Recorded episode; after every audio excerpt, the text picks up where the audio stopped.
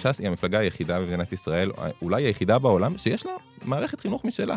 אתם מבינים שיש, למפלגה יש רשת של בתי ספר. זה הזוי. זה מטורף, המחשבה על זה. כמה כוח יש למנהל בית ספר, עוד שלא מקבל את הכסף שלו מהמדינה, הוא מקבל את הכסף שלו מהמפלגה.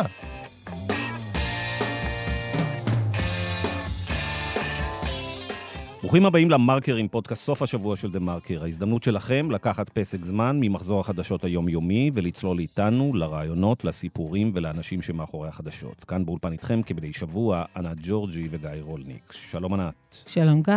שמענו בפתיח את יוני מצליח, בוגר רשת החינוך של ש"ס. נו, על מה אנחנו מדברים היום? על NSO? אני קודם כל רוצה לשאול אותך, גיא, אם אין גבול לציניות שלך. לא, אין גבול. אז זהו. אז קודם כל, אחרי שהשבנו את זה, אריה דרעי מעלה סרטון נוגע ללב על ילד קטן שלא יכול לקנות דיאט קולה. או קולה, לא זוכרת בדיוק מה היה שם, וגם לא צלחת ממתקים. ומה אתה עושה?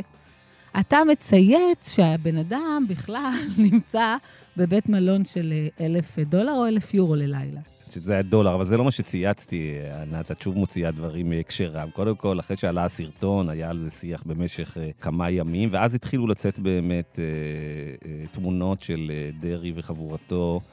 משפחתו, משפחתו. הילדים קנו לו את זה גם. אוקיי, אז דרעי וחבורתו... באיזה, במלון בסן מוריץ, בשוויץ, אז פשוט נכנסתי לאקספידיה, ורציתי לבדוק אה, איזה מלון הם בחרו, וראיתי שיש הרבה... סן מוריץ קודם כל זה מקום מאוד יקר. אוקיי. אגב, המחירים היום יחסית אה, נמוכים כמובן בגלל הקורונה. גם אנחנו לא בטוחים שזה החדר שהוא לקח, אתה יודע, יכול שזה החדר. הלכתי על החדר הכי, הכי זול שיש במלון. זה בדיוק העניין. אוקיי, אוקיי. אז הסתכלתי וראיתי שאחד, סן מוריץ זה בחירה מאוד מעניינת, אוקיי? זה עיירה מאוד יקרה בשוויץ, יש מקומות יותר...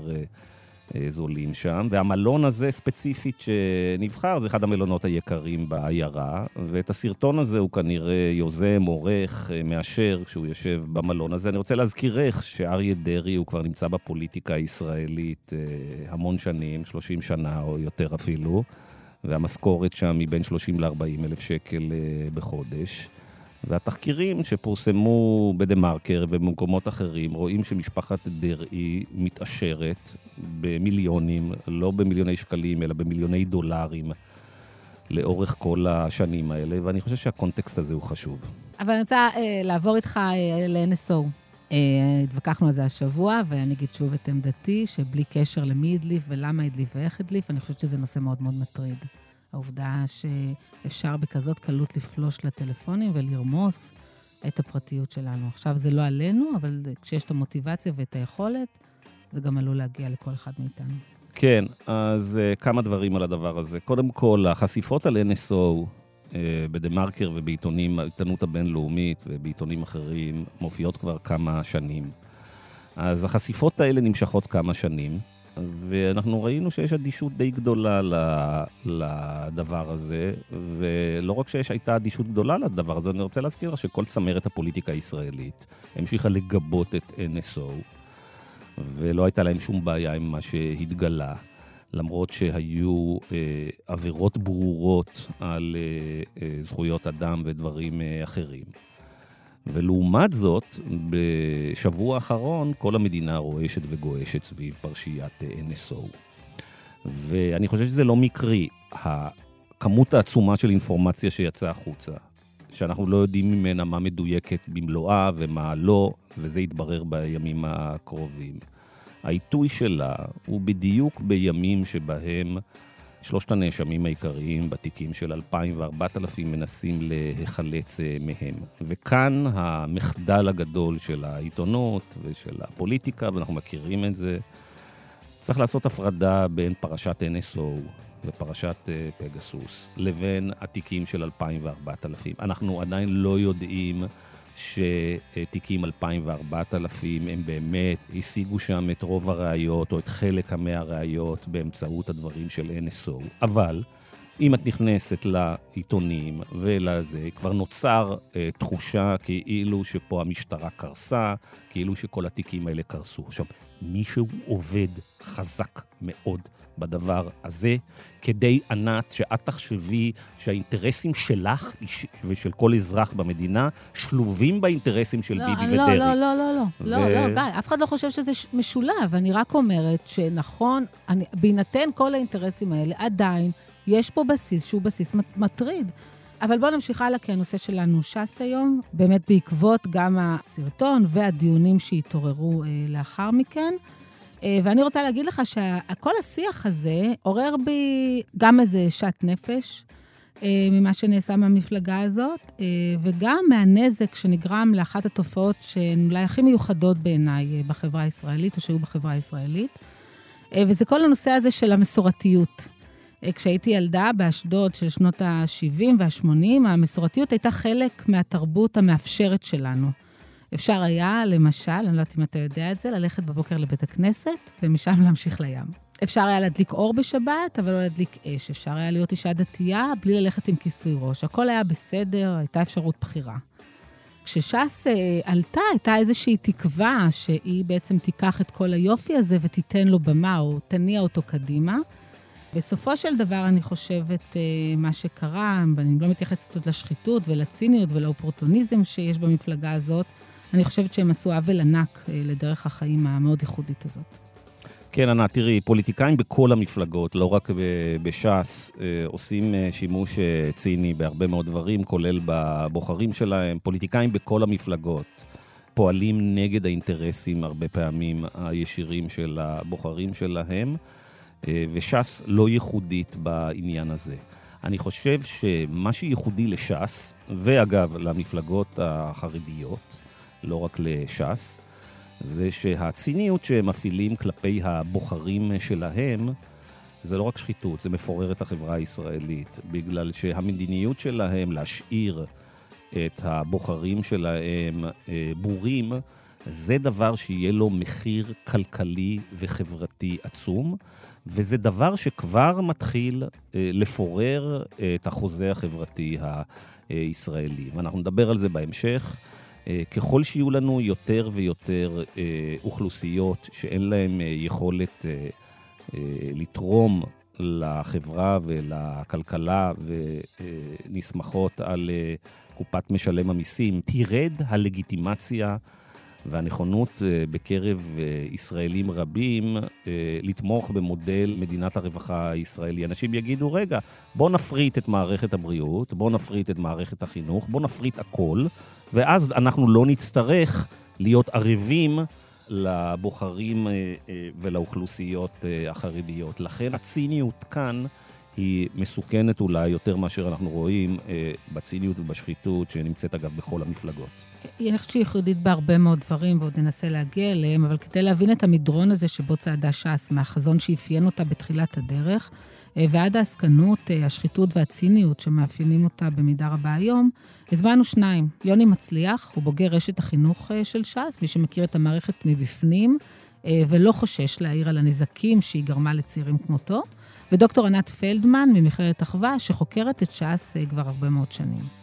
בעזרת שני האורחים שלנו ננתח את המהלכים, האנשים והאירועים שהפכו את המפלגה שחרתה על דגלה להחזיר עטרה ליושנה מהבטחה גדולה לסיעה מושחתת ומשחיתה, שמנצלת את אה, כספי הציבור ואת כוחה כדי לשמור, לפי תפיסתנו שלנו, צריך להגיד, אוכלוסייה גדולה שמאמינה בה בתוך מין יקום מנותק שמבוסס לעיתים קרובות על אה, בורות, נחשלות ועוני.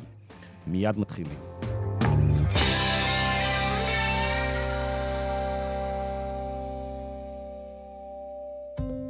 יש אנשים שהסיפור האישי שלהם כל כך מעניין ומעורר השראה, עד שאסור לתת לו להישכח בערפילי הזמן.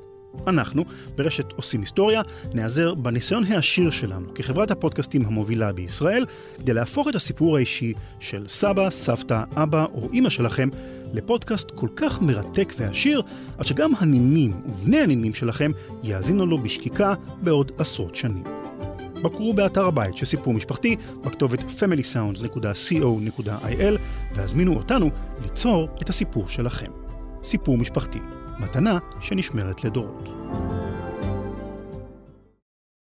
שלום ענת, שלום יוני. שלום.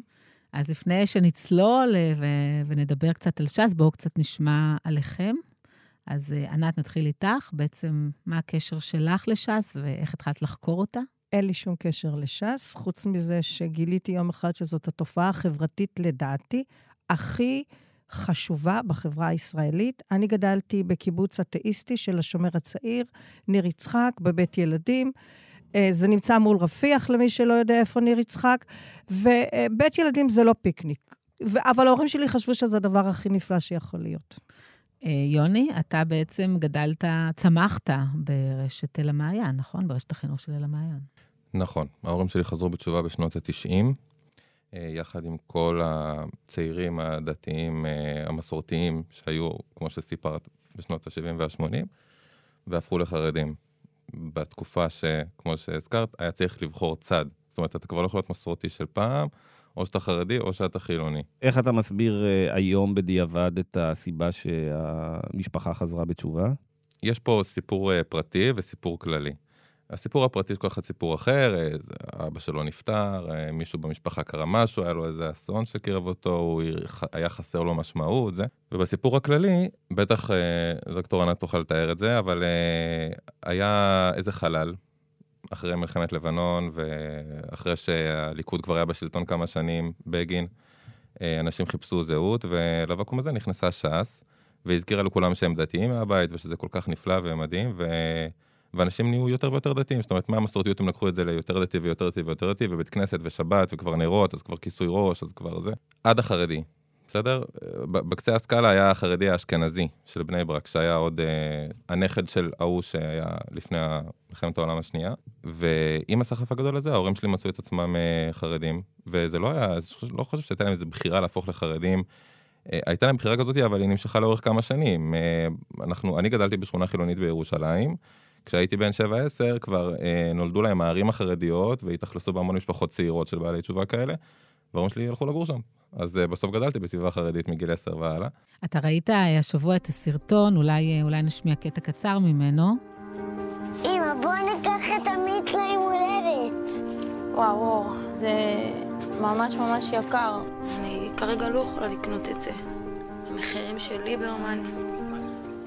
ואני רוצה לשאול אותך, מה עובר לך בראש כשאתה רואה את הסרטון הזה? שהילד הזה בסרטון יכול להיות הילד שלי, או של החברים שלי. וזה לא פייר. כי אני יכול להיות האימא בסרטון, או האבא שהוא לא עובד בהייטק. בעלה של האישה הזאת, הוא לא מרוויח 20 אלף שקל בחודש. הוא כנראה נוהג על משאית, או שהוא עובד בשיפוצים, ונפלנו בפח, אנחנו הפראיירים. כי אני למדתי בבית ספר של ש"ס פעם. אז אנחנו דואגים לילד הזה לתלושים או לאנגלית, שכשהוא יהיה, ירצה ללמוד מחשבים, אפילו בגיל 25, אחרי שהוא יהיה בחור ישיבה וחרדי ויעסוק בתורה, אחרי שהוא... חרדי שרוצה לצאת לשוק התעסוקה, כמו שאנחנו קוראים לזה היום, הוא יוכל אה, להתכתב עם, אה, עם אה, מעסיקים בחו"ל כדי לספק להם שירותי תוכנה, הוא, הוא, הוא יוכל לעבור קורסים בחדווה בשביל לעשות תואר של מהנדס באיזשהו מקום, הוא לא יוכל. זאת אומרת, בעצם הבעיה היא בש"ס, שהפיקו את הסרטון הזה, הבעיה היא לא במסר שהם ניסו להעביר. לאריה דרעי הייתה הזדמנות היסטורית. בתולדות העם היהודי, לתקן איזה עיוות שהתחיל לפני איזה 200 שנה. בשתי מילים, ההיסטוריה של העם היהודי היא לא היסטוריה של התבדלות מוחלטת מכל העולם הגשמי. אנחנו לא קתולים, אוקיי? אנחנו, היהודים בהיסטוריה, יש לנו נרטיב של יהודים עשירים. זה מזכיר קצת אנטישמי, אבל יהודים בהיסטוריה היו יהלומנים, היו מיעוט בכל מיני מקומות בעולם, וכמיעוט הם התעסקו בזהב וביהלומים, ו- ודאגו לעצמם, היו תמיד עניים, כן? אבל אה, אף אחד מהם לא התנזר מכסף, הוא חשב שכסף זה דבר פסול, או חיים בעולם הגשמי.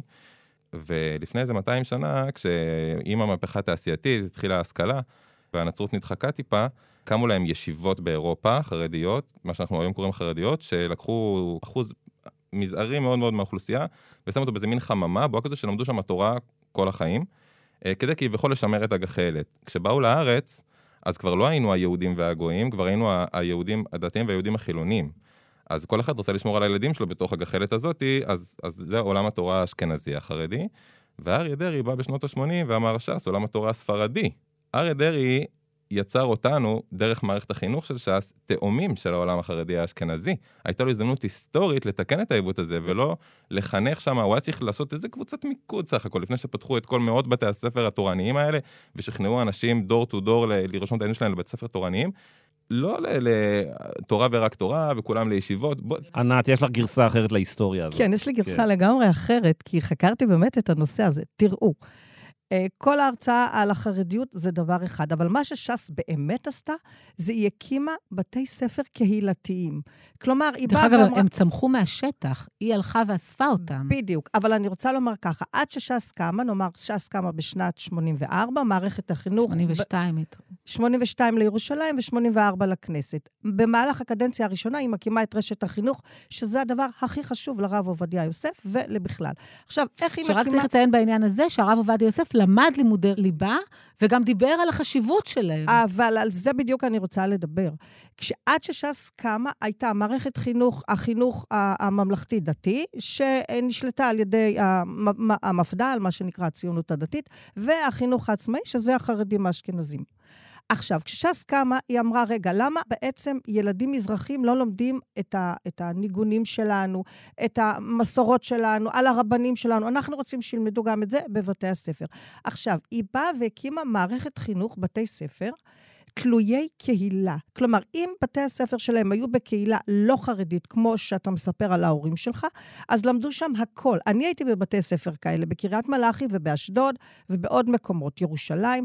כלומר, היה שם מוזיקה, מחשבים, מדעים, אנגלית, הכל, ספורט. אני הייתי כשרשת חינוך אחת חרדית ניסתה להקים בית ספר של ש"ס בקריית מלאכי, אה, תלמוד תורה. ואז ניסו למכור להם כל מיני אה, אידיאולוגיות אשכנזיות, וההורים ההורים אמרו, רגע, מה עם ספורט? לא שמענו בכל ההצעה שלכם שיעורי ספורט. אמרו, כן, בהפסקה הם קצת משחקים. ההורים אמרו, לא, לא, לא, אנחנו רוצים שיעור ספורט, אנחנו רוצים מדעים, אנחנו רוצים את זה, כי זו הייתה קהילה שזה מה שהיא רצתה, על איזה שנים את מדברת שאת ראית את זה? שנות ה-90 וה-2000. ומתי זה משתנה? זה משתנה כשאותו אה, תהליך שכרגע יוני סיפר... כשהרב עובדיה יוסף נפטר. קודם כל, כשהרב עובדיה יוסף נפטר. כי אלי ישי, כשהנהיג את המפלגה הזו כמה שנים, בין לבין דרעי, הוא לקח אותם אה, למקצועיות, ל, אה, להשכלה אקדמית, להשכלה מקצועית, ללימודי ליבה, להכול. והוא אמר, אנחנו לא צריכים להיות עניים, אנחנו צריכים להיות אה, מוכשרים בדיוק כמו כולם. אבל עם מסורת דתית ועם מסורת דתית מזרחית. זה הכל. עכשיו, ככל שהש"סניקים נהיו יותר ויותר חרדים, הם כבר לא דרשו לימודי מדעים ומוזיקה ומחשבים וכל הדברים האלה. אז בבתי ספר של ש"ס זה קיים. ברוב בתי הספר כן לומדים לימודי ליבה. תלוי אבל איפה הם נמצאים. את מי הם משרתים. יוני יצא גורלו שהוא הלך, ל... הוא... ההורים שלו לקחו אותו למקום חרדי. אני רוצה להקריא קטע ממאמר שפרסמת בהארץ, אה, שמתייחס לעובדה שש"ס השתמשה בכם אולי ובהורים שלכם, כדי להפוך אתכם לקבוצה של אנשים אה, שאין להם יכולת להתפרנס אה, ולהיות עצמאים, וככה כתבת. ברשת החינוך של ש"ס חינכו אותנו להתגאות בבורותינו, לבוז לאבלי העולם הזה, לכל דבר גשמי ולכסף, ולהודות על כל רגע שאיננו כמו המסכנים במרכאות, שלמרבה הצער נאלצים לעבוד לפרנסתם במקום להיות בני תורה. אף שזו אינה מורשתנו, הסבים והסבות הדתיים שלנו בארצות מוצאם לא חלמו מעולם על דרך חיים כה מנותקת מהמציאות, הטיפו לנו כי זאת הזהות שלנו וחינכו אותנו שאנחנו בני תורה. היום, כדי לפרנס את משפחותינו, אנחנו נאלצים להיאבק בזהות המומצאת הזאת, להילחם בקולות העבר המייסרים. אתה למדת כל כך הרבה, היית מתמיד, איך תעזוב הכל ותלמד מקצוע, הרי לא תהיה עוד בן תורה. ואני רוצה לבקש ממך לקחת אותנו רגע על שגרת היום במוסדות הללו, על הלך הרוח. מה למדתם? מה קרה למי שרצה או ניסה ללמוד מעבר? האם זה היה אפשרי? וגם קצת על המחיר שאתה באופן אישי שילמת. כן, אז בואו נחלק רגע אה, את בתי הספר היסודיים, תלמודי תורה, ואת הישיבות. הישיבות זה מכיתה ט' ומעלה, אוקיי? עד גיל 24. בבתי ספר האלה, כמו שדוקטור ענת מתארת, אה, זה נכון גם היום, מה שאת אומרת אגב, בפריפריה החרדית יש אה, משהו יותר נוח בעניין הזה של זה, יכול לבוא מנהל, ובאמת, בסוף מנהל מנהל הרי את הבית ספר, וללמד יותר ליבה והכל, וזה מתקבל הרבה יותר בקלות, אבל בואי שניה נתמקד בהורה, מי הוא ההורה? זאת השאלה. זאת אומרת, בקריית מלאכי בשנות ה-90 ההורים היו עדיין חילונים מסורתיים. מסורתיים, הם. נשארו כביכול מסורתיים, ההורים שלי הפכו לחרדים. למזלי, לדוגמה, במקרה שלי, לאבא שלי יש חנות בירושלים, אה, והוא משנת 82-83, והוא נשאר לעבוד בה כל החיים עד היום, החנות קיימת, וזה די הציל אותנו, את המשפחה שלנו, כי א' היה כסף בבית, אה, במידה מספיקה לפחות, ו- אתה וב' אומר, ש"ס שכנע את ההורים שלנו שאנחנו לא צריכים ללמוד לימודי ליבה. לגמרי. כי באווירה הכללית, ובסופו של דבר בבית ספר, מה הייתה המחמאה שאבא יכול לשמוע באספת הורים? הבן שלך בעזרת השם יהיה הראשון לציון הבא, הוא יהיה הרב עובדיה.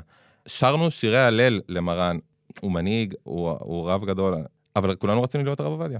זה מה שחינכו אותנו. למדנו גם אנחנו ליבה. בבית ספר, אני גדלתי בביתר עילית, בבית ספר הכי טוב של ש"ס היה מתוך ארבעה.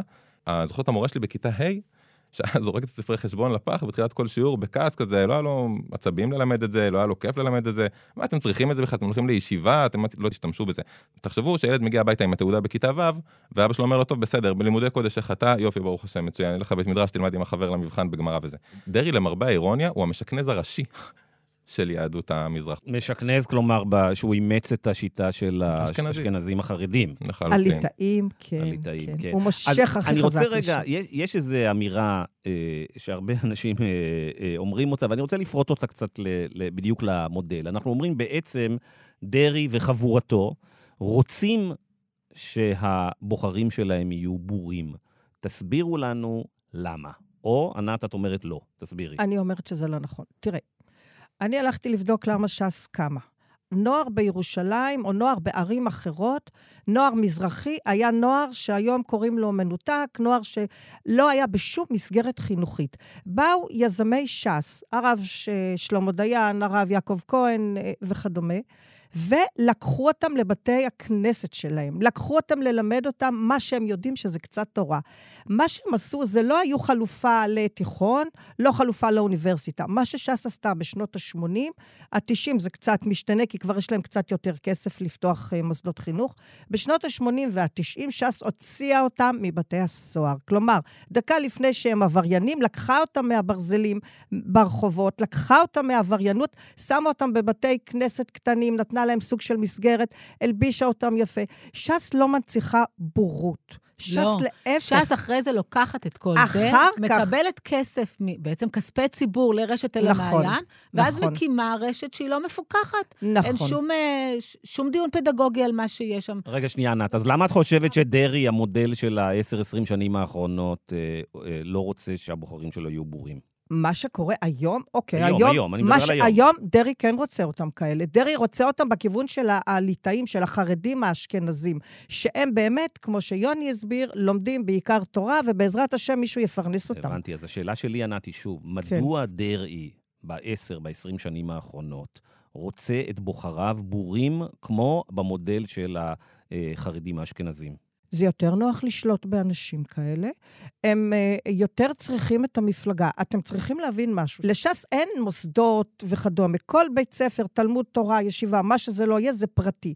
בא בן אדם, יזם, יזם חינוך, יזם דת, אני קוראת לו, ומקים בית מדרש, בית כנסת, תלמוד תורה, גן, לא משנה מה, הוא מקים. עכשיו הוא צריך להסתפח בשביל לקבל כסף מהמדינה, הוא צריך פשוט להיות שייך לאנשהו. והאנשהו הזה, זה רשת מעיין החינוך התורני של ש"ס. דרך ש"ס הוא נרשם לש"ס, ש"ס ככה גדלה וגדלה, ואתה מבחוץ חושב שש"ס ענקית. לא, זה הכל פרטיים. ולכן הם תלויי קהילה. אוקיי? הם משרתים את הקהילה. עכשיו, בגלל שש"ס מספקת להם את התקציבים שלנו, של המדינה, אז הם קשורים לש"ס. ש"ס היא היחידה שמפרנס, שמממנת אותם, אוקיי? ולכן ש"ס, אה, כמו שאני רואה אותה, תמיד תישאר.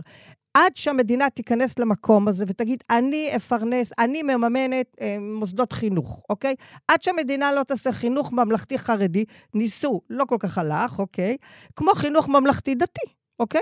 עד שהמדינה לא תיכנס למקום הזה, ואז תפקח, וגם המורות שם והמורים שם הם בתנאים איומים.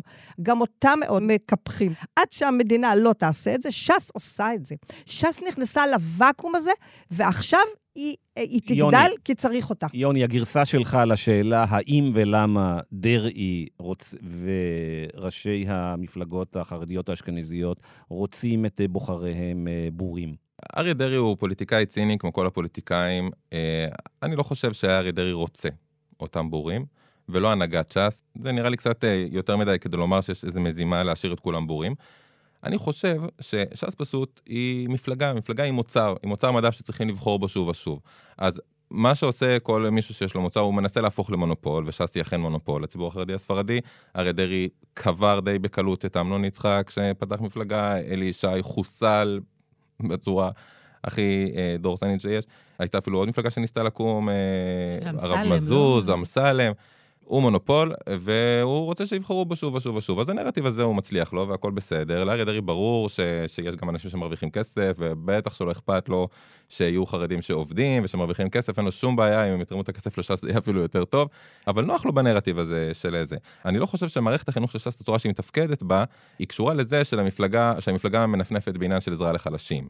תראו, ש"ס היא המפלגה היחידה במדינת ישראל, אולי היחידה בעולם, שיש לה מערכת חינוך משלה. אתם מבינים שיש למפלגה יש רשת של בתי ספר. זה הזוי. זה מטורף, המחשבה על זה. כמה כוח יש למנהל בית ספר, עוד שלא מקבל את הכסף שלו מהמדינה, הוא מקבל את הכסף שלו מהמפלגה, דרך הרשות המקומית, שבדרך כלל גם הרשות המקומית יש נציגות מטורפת של ש"ס, הרי ש"ס יותר חזקה אפילו ברשויות המקומיות. כמה תלמידים יש לנו היום במערכת החינוך של ש"ס? זה אלף, עשרות אלפים. אולי מאות אלפי תלמידים לפחות. אה, ביסודי רק.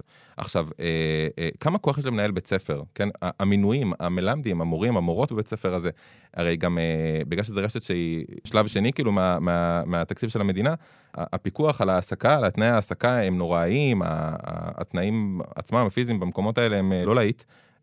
אני, אני לדעתי, המערכת החינוך הזאת... מה, זה, מה זה אומר שלא להיט? במבנה שאתה למדת? אני למדתי בקרוונים. בקרוונים של פעם, פעם, פעם, פעם. זאת אומרת, גם מבחינת התנאים הפיזיים הבסיסיים, הם לא קיימים כן, בבתי ספר? עד שהרשות המקומית החרדית... לא, תלוי באיפה, תלוי איפה, כן, באיזו כן. רשות. שוב, אז, אז בקריית מלאכי למשל, שראש העיר הוא, הוא נגיד דתי, או חילוטון, הוא לא חרדי, אה, ויש לו מספיק תקציבים וזה, והנציגות מושכת ממנו מספיק כסף, אז בונים בית ספר טוב.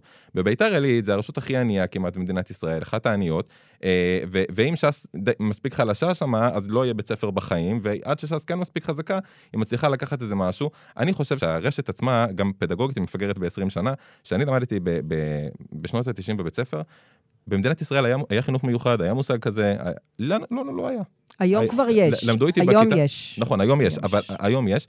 לנו בכיתה אה, לא היה, זאת אומרת, למדו ילדים ש, שבגיל אה, אה, 12 עדיין לא ידעו לקרוא כמו שצריך, ובמקום אחר, בעולם אחר הם לא היו שם, והרמה של כולנו הייתה עולה. והיו מטפלים בהם כמו שצריך, אבל לא טיפלו בהם כמו שצריך, ואני חושב שגם היום, אני מתאר לעצמי שהיא מפגרת, כי לא לומדים שם מחשבים למשל, עכשיו מחשבים היום זה לא קשור אם אתה חרדי או לא. זה כבר הדרך של, ה... של יצורי האנוש לדבר עם מכונות, כולם צריכים לדעת את זה. אני רוצה בכל זאת לקחת עוד פעם צעד אחורה. ש"ס הוקמה בעצם כדי, כמו שאמרתם, לתת קול ומעמד אה, לציבור המזרחי הדתי, אה, בין היתר בפריפריה הכלכלית והחברתית של ישראל, והיא באמת יצרה מהפכה. צריך להגיד את זה.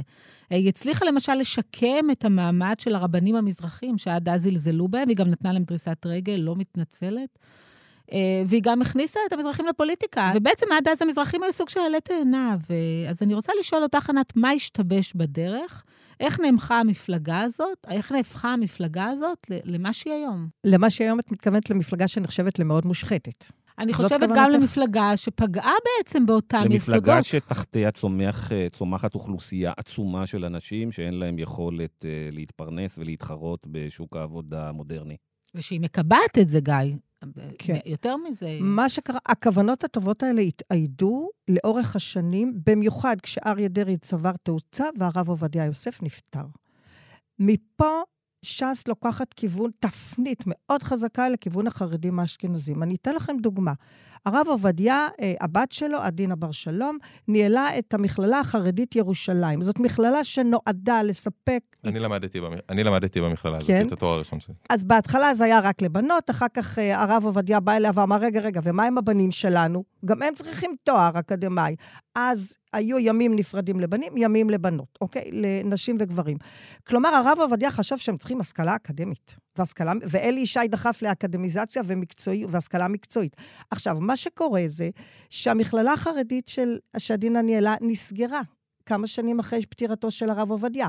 הם טוענים, נציגי ש"ס, שזה בגלל אה, סיבות כלכליות ובגלל שכבר יש מענה ללימודי חרדים בנפרד במערכת ההשכלה הגבוהה הכללית.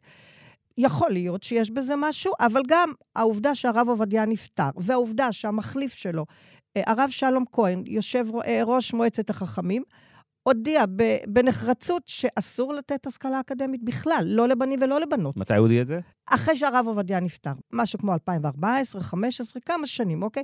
כלומר, את כל המקום שהרב עובדיה ואלי ישי דחפו להישאר דתיים או חרדים, עם השכלה, עם יכולת להתפרנס, וספרדים גאים, אריה דרעי והרב שלום כהן לקחו לכיוון חרדים אשכנזים. יוני, ענת מתארת פה הידרדרות מאוד משמעותית, החל ממותו של אה, הרב אה, עובדיה, אבל אתה חווית חלק, חלק אה, מהדברים האלה עוד הרבה לפני, בתקופה שכן הרב עובדיה אה, שלט במפלגה.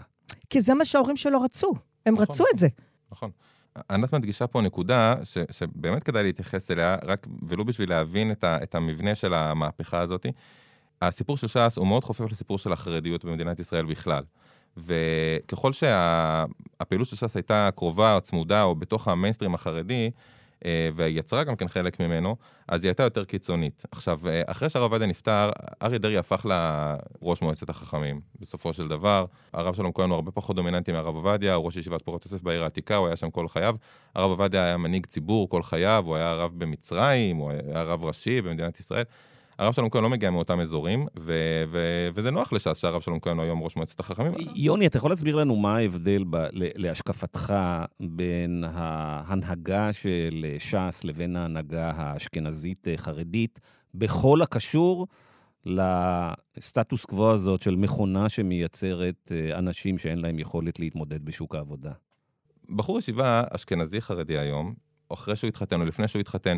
מאוד חשוב העניין של להתחתן, כי אתה לומד בישיבה עד שאתה מתחתן, והתקופה של השידוכים בחיים שלך, שם תקבל את הציון על מי שאתה. אתה די מקבל חותמת על הזהות שבנית כל השנים. אז לכן, אם אתה יוצא מהעולם החרדי לפני כן, אפילו חצי צעד, אז אתה סובל ממשבר זהות הרבה יותר חמור מאשר אחרי שאתה מתחתן, רק ולו בגלל שבעצם אתה הרבה יותר רגוע, קיבלת את הציון, זאת אומרת, אתה כבר התבססת נפשית מגזרית, הזהות שלך כבר מקובעת כחרדי, ואחרי שאתה מתחתן זה יותר קל. אברכים, אז למשל, אחרי שכבר התחתנו אה, חרדים אשכנזים שהולכים לעבוד, או ללמוד, אה, הם עושים את זה הרבה יותר, בצורה הרבה יותר קלה ונוחה וחלקה.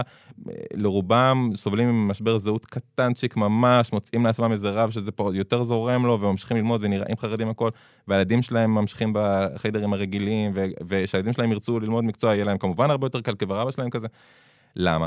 כי הם דור עשירי לחרדיות ושלישי במדינת ישראל. אני דור שני לחרדיות, ואני, זאת אומרת, החרדי הראשון במשפחה שלי מראשית ההיסטוריה. אבא שלי בעל תשובה, הוא לא נולד כחרדי, אז אני כן נולדתי כחרדי ואני הראשון. אז, אז אנחנו כאילו בני מהגרים בעצם. ויש לנו אנטי מצד אחד למה שההורים שלנו בחרו, מצד שני אנחנו, אנחנו הולכים אחורה פתאום, כמו שתיארתי במאמר, כשאתה אדם חרדי ואתה רוצה לצאת מעולם התעסוקה, לעולם התעסוקה מעולם התורה, ההורים שלך מתאכזבים, כי ההורים שלי חזרו בתשובה כדי שאני לא אהיה כמוהם. ופתאום אבא שלי נורא מפחד, רגע שנייה, מה, אז אתה, אתה תהיה חילוני? לא, אבא, אני לא אהיה חילוני. אני ארוויח כסף ואני אשאר אדם ירא שמיים ושומר תורה ומצוות חרדי למהדרין.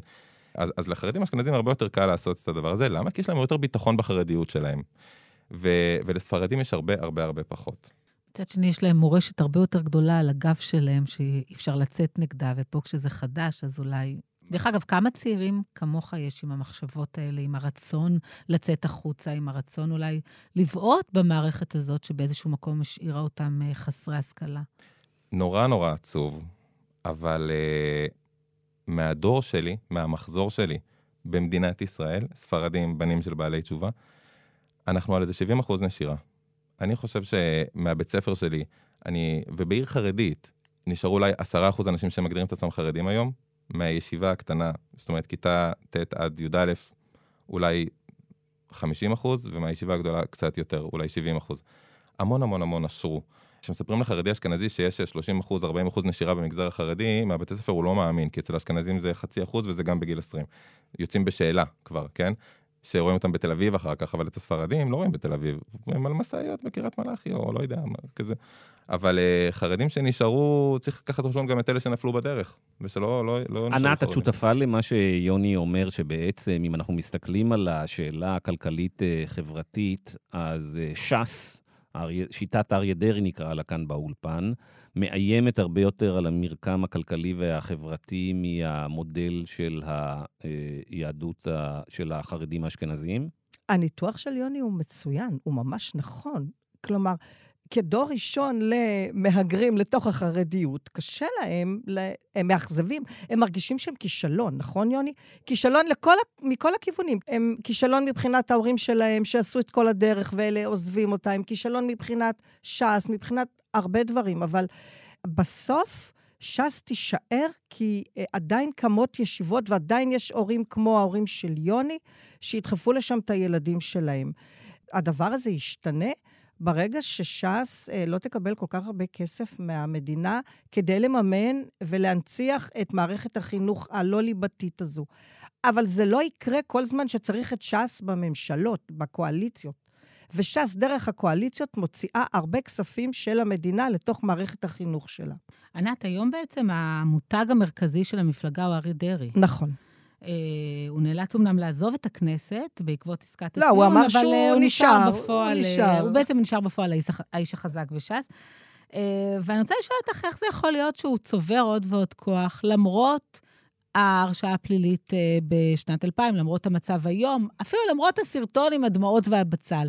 איך זה לא נוגע בו? אני אגיד לך, שאלתי את השאלה הזו הרבה פעמים את אנשי ש"ס. הם אמרו לי, תראי, כל מיני סיפורים של מותר לו, והוא הביא הישגים, ו... צריך להבין משהו. את, את שואלת את זה, השאלות האלה שאני נשאלת המון בתקשורת, הן שאלות מנקודת מבט לא נכונה. אם היית ש"סניקית, אם היית בפנים, והיו לך רגשי אה, קיפוח ונחיתות כלפי האשכנזים, או החרדים, או בכלל החברה הכללית, היית אומרת, אריה דרעי הוא היחידי שהביא לנו הישגים. זה מה שהיית אומרת. דרך אגב, הוא הביא הישגים. הוא הביא. גם בחלוקה של הארנונה, הוא הביא הישגים. אריה דרעי הוא ביבי החרדי. אי אפשר כן. לקחת ממנו, אה, למשל, הוא חילק מחדש את עוגת ההכנסות מנתב"ג, כך שהרשויות המקומיות שעוטפות את שדה התעופה ייהנו ממנה. הוא קידם רפורמה בארנונה ורפורמה ברישוי עסקים. אבל תראי, זה כמו שיוני אמר, הוא ביבי של החרדים המזרחים.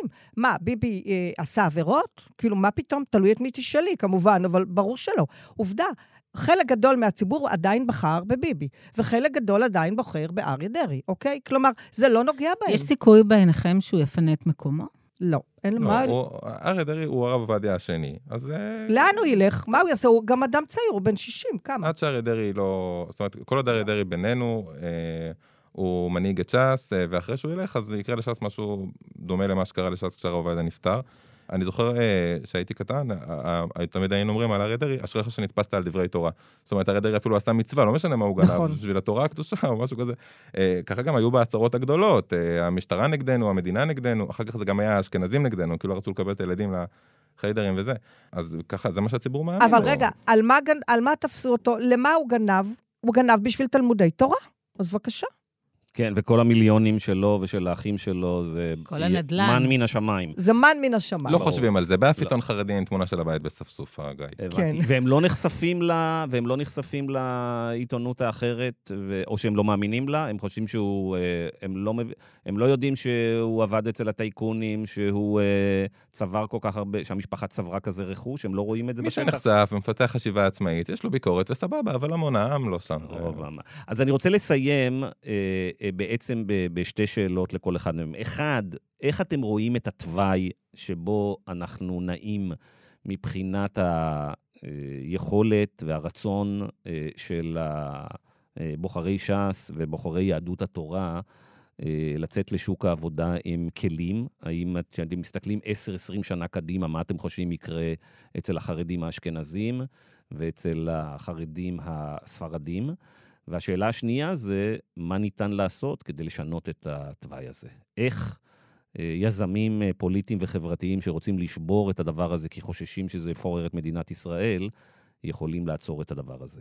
ענת. זה תלוי בממשלה, זה תלוי בכוח של המפלגות החרדיות, אה, האשכנזית והספרדית, אוקיי? כלומר, כל זמן שיהיו פה פוליטיקאים שימכרו את האידיאולוגיה שאנחנו בחרנו בה, אוקיי? בשביל זה הם נמצאים בכנסת. הם מוכרים אותה כדי להיות בממשלה. וה... את בעצם אומרת שזה יכול לבוא רק בכפייה על ידי שאר המפלגות, וזה כן. לא יבוא מתוך החברה החרדית, אה, הספרדית-חרדית לא, כי, והאשכנזית-חרדית? כי גם כמו יוני, שעדיין מגדיר את עצמו כחרדי, הוא, עדיין, הוא אדם משכיל, והוא יגדל את הילדים שלו, לא יודעת אם כמו שגידלו אותו, אבל די דומה, אוקיי? כלומר, אם המדינה תפסיק לממן את מוסדות החינוך האלה שלא מלמדים ליבה ולא נותנים להם ארגז כלים לעולם המודרני. כל זמן שהמדינה תממן אותם, זה יישאר. עכשיו, למה המדינה מממנת? כי צריך אותם בקואליציה. עכשיו, אני רוצה לראות, למשל... אבל הם לא בקואליציה. הם לא זה בקואליציה. הולך או. זה אז- הדבר המדהים, היום הם לא בקואליציה, ואנחנו רואים שכל הגיבורים, לפיד, בנט וליברמן, לא עושים כלום גיא, ל- הם, לשנות הם את הדבר נטועים מאוד הזה. עמוק ברשויות המקומיות. זה לוקח זמן, אבל זה יקרה. זה. לוקח זמן, אבל זה יקרה. ב-2013 ביבי בעצמו נתן לחרדים את הכאפה הכי מעליבה בתולדות הזה. הוא, ביבי הגדול, נכון. זרק אותם, ואני זוכר, ב-2013, השם ישמור, כמו שאומרים. כמה קללות וכמה, ולפיד ו- ו- ובנט, בנט מוקצה עד היום אצל החרדים בגלל הסיפור של 2013, ממשלת האחים, עצרו תקציבים, ושי פירון נחשב לשיקוץ, כאילו, היום אצל החרדים, תגיד, שי פירון זה טפו, ושי פירון הוא אחלה בן כן, אבל השורה התחתונה שהמכונה שמייצרת אנשים שאין להם יכולת אה, אה, לפעול בשוק, בשוק העבודה המודרנית לא נעצרה לא על ידי כל, המ, כל הממשלות האלה, גם הממשלות שהיו בהם חרדים וגם הממשלות שלא היו בהם חרדים. אולי ליברמן יעשה עכשיו משהו, זה תלוי בהם. יש לך כאן... יש לממשלה הזדמנות יוצאת דופן. אני חושב ש- שבנט קצת אה, אולי חושש או שהוא לא עסוק בזה, יכול להיות שכשלפיד יהיה ראש ממשלה, אם תהיה באמת רוטציה, זה ייראה אחרת, אבל תכף אני גם אתייחס.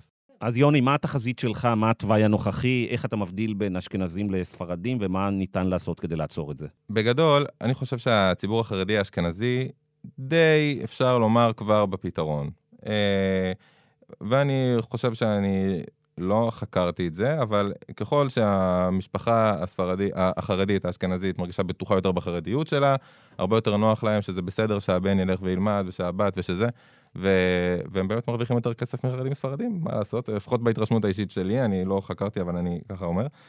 בסופו של דבר, אנשים יעבדו וירוויחו כסף, ימצאו את הדרך, ו- ו- והם לא יצטרכו לוותר על הזהות החרדית שלהם ככל שהם יהיו בטוחים בה. ואצל החרדים האשכנזים זה כבר קורה. המדינה צריכה לעשות דבר כזה. יש היום את, ה- את הממלכתי-חרדי, אוקיי? הוא קיים. יש איתו כמה בעיות, גם מצד המדינה, גם מצד החרדים. לחרדים קשה לתת אמון במערכת ששייכת לחלוטין למדינה, יכול לבוא, יכולה לבוא איזה ממשלה יום אחד ולהגיד שבכל כיתה חייבת להיות מורה לפחות פעם בשבוע, והורה חרדי כמה שיהיה זה, הוא לא יקבל את זה כי זה נוגד את עיקרי אמונתו. זאת תהיה בעיה, החרדים מפחדים מזה, ודבר שני, אה, גם למדינה יש עם זה בעיות. אה, המדינה, עדיין התקציב של זה לא מעוגן בחוק, וזה לא לגמרי מפוקח, אני לא יודע בדיוק איך זה עובד, אבל דיברתי עם הרבה הורים בימים האחרונים בעקבות המאמר הזה, וכמה מנהלים, אבל המדינה תעשה נכון וחכם אם היא תחזק את הממ"חים האלה. בתי ספר לא צריכים להיות של מפלגה. ש"ס לא צריכה לנהל בית ספר משלה, האג'נדה המפלגתית נכנסת לשם בכל הכוח, וזה לא משנה איך, בסוף זה תמריצים הכי נורמליים, שזה יהיה שייך למפלגה וקשור למפלגה, ושזה אה, בסוף ישרת את המפלגה, זה לא צריך לשרת שום מפלגה, צריך לשרת אנשים. וכן, מדינת ישראל צריכה לקחת את הממ"ח עוד כמה צעדים קדימה. אם רוצים, אני לא אקרא להפסיק... ממלכתי חרדי. כן, ממלכתי חרדי, אני לא אקרא להפסיק לתקצב את הרשתות החרדיות, כי אז באמת אני לא יכול להיכנס לבית כנסת, אבל אה, המדינה תעשה כחוכמתה, ו... בבית כנסת שלנו אתה אה, מוזמן. אה, יוני מצליח וענת פלדמן, תודה רבה שבאתם לאולפנינו היום. תודה רבה. לכם.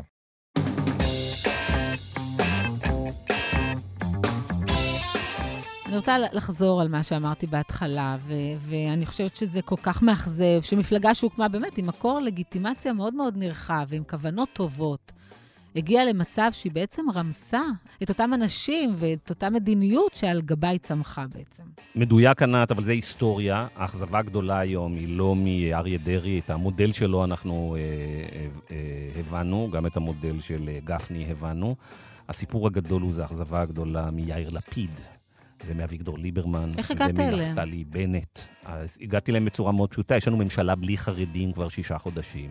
זו הייתה ההזדמנות הגדולה להתחיל לפרק את כל המערכת נכון, הזאת נכון. באופן של איזה... נכון. והם לא עושים את זה. עכשיו, במשך שנים הם תמיד אומרים, טוב, אנחנו תלויים אתה בקואליציה. יודע למה? בנו כאן קואליציה, אוקיי? בנו כאן קואליציה שלא תלויים בה. אני יודע למה, תכף נשמע למה את חושבת למה. הם למה? מקווים שהם ייכנסו. לא רק, לא, אני חושב שזה הרבה יותר פשוט. הרי אני חושב שזה לא רק בגלל שהם מקווים שהם ייכנסו, אני חושב שפשוט לעשות שינוי פה יסודי זה קשה, וזה מסוכן, וזה עבודה קשה. ומעדיפים לא לעשות את זה. הם מעדיפים לבלבל את המוח על דברים אחרים, והם בוגדים בציבור שלהם. למה? כי תוך 10-20 שנה בתוואי הזה, עם החרדים, הן האשכנזים והן הספרדים, לא יהיה להם כלים להתמודד עם שוק העבודה המודרני. את המחיר ישלמו הבוחרים של יש עתיד, והבוחרים של ליברמן, והבוחרים של נפתלי בנט, והבוחרים של מרב, מיכ... אה, מרב מיכאלי, וזה שכל החברים האלה לא מתכנסים להגיד עד כאן, אנחנו לא מממנים מוסדות חינוך שלא דורשים מכל התלמידים את לימודי הליבה, זה בגלל שהם בוגדים בבוחרים שלהם. עד כאן המרקרים להשבוע. אם אהבתם את הפודקאסט שלנו, אל תשכחו להירשם בחנויות הפודקאסטים של ספוטיפיי, גוגל ואפל. תודה רבה לאורחנו השבוע, ליוני מצליח ולענת אה, פלדמן. תודה רבה לענת ג'ורג'י. תודה, גיא. ולהתראות בשבוע הבא.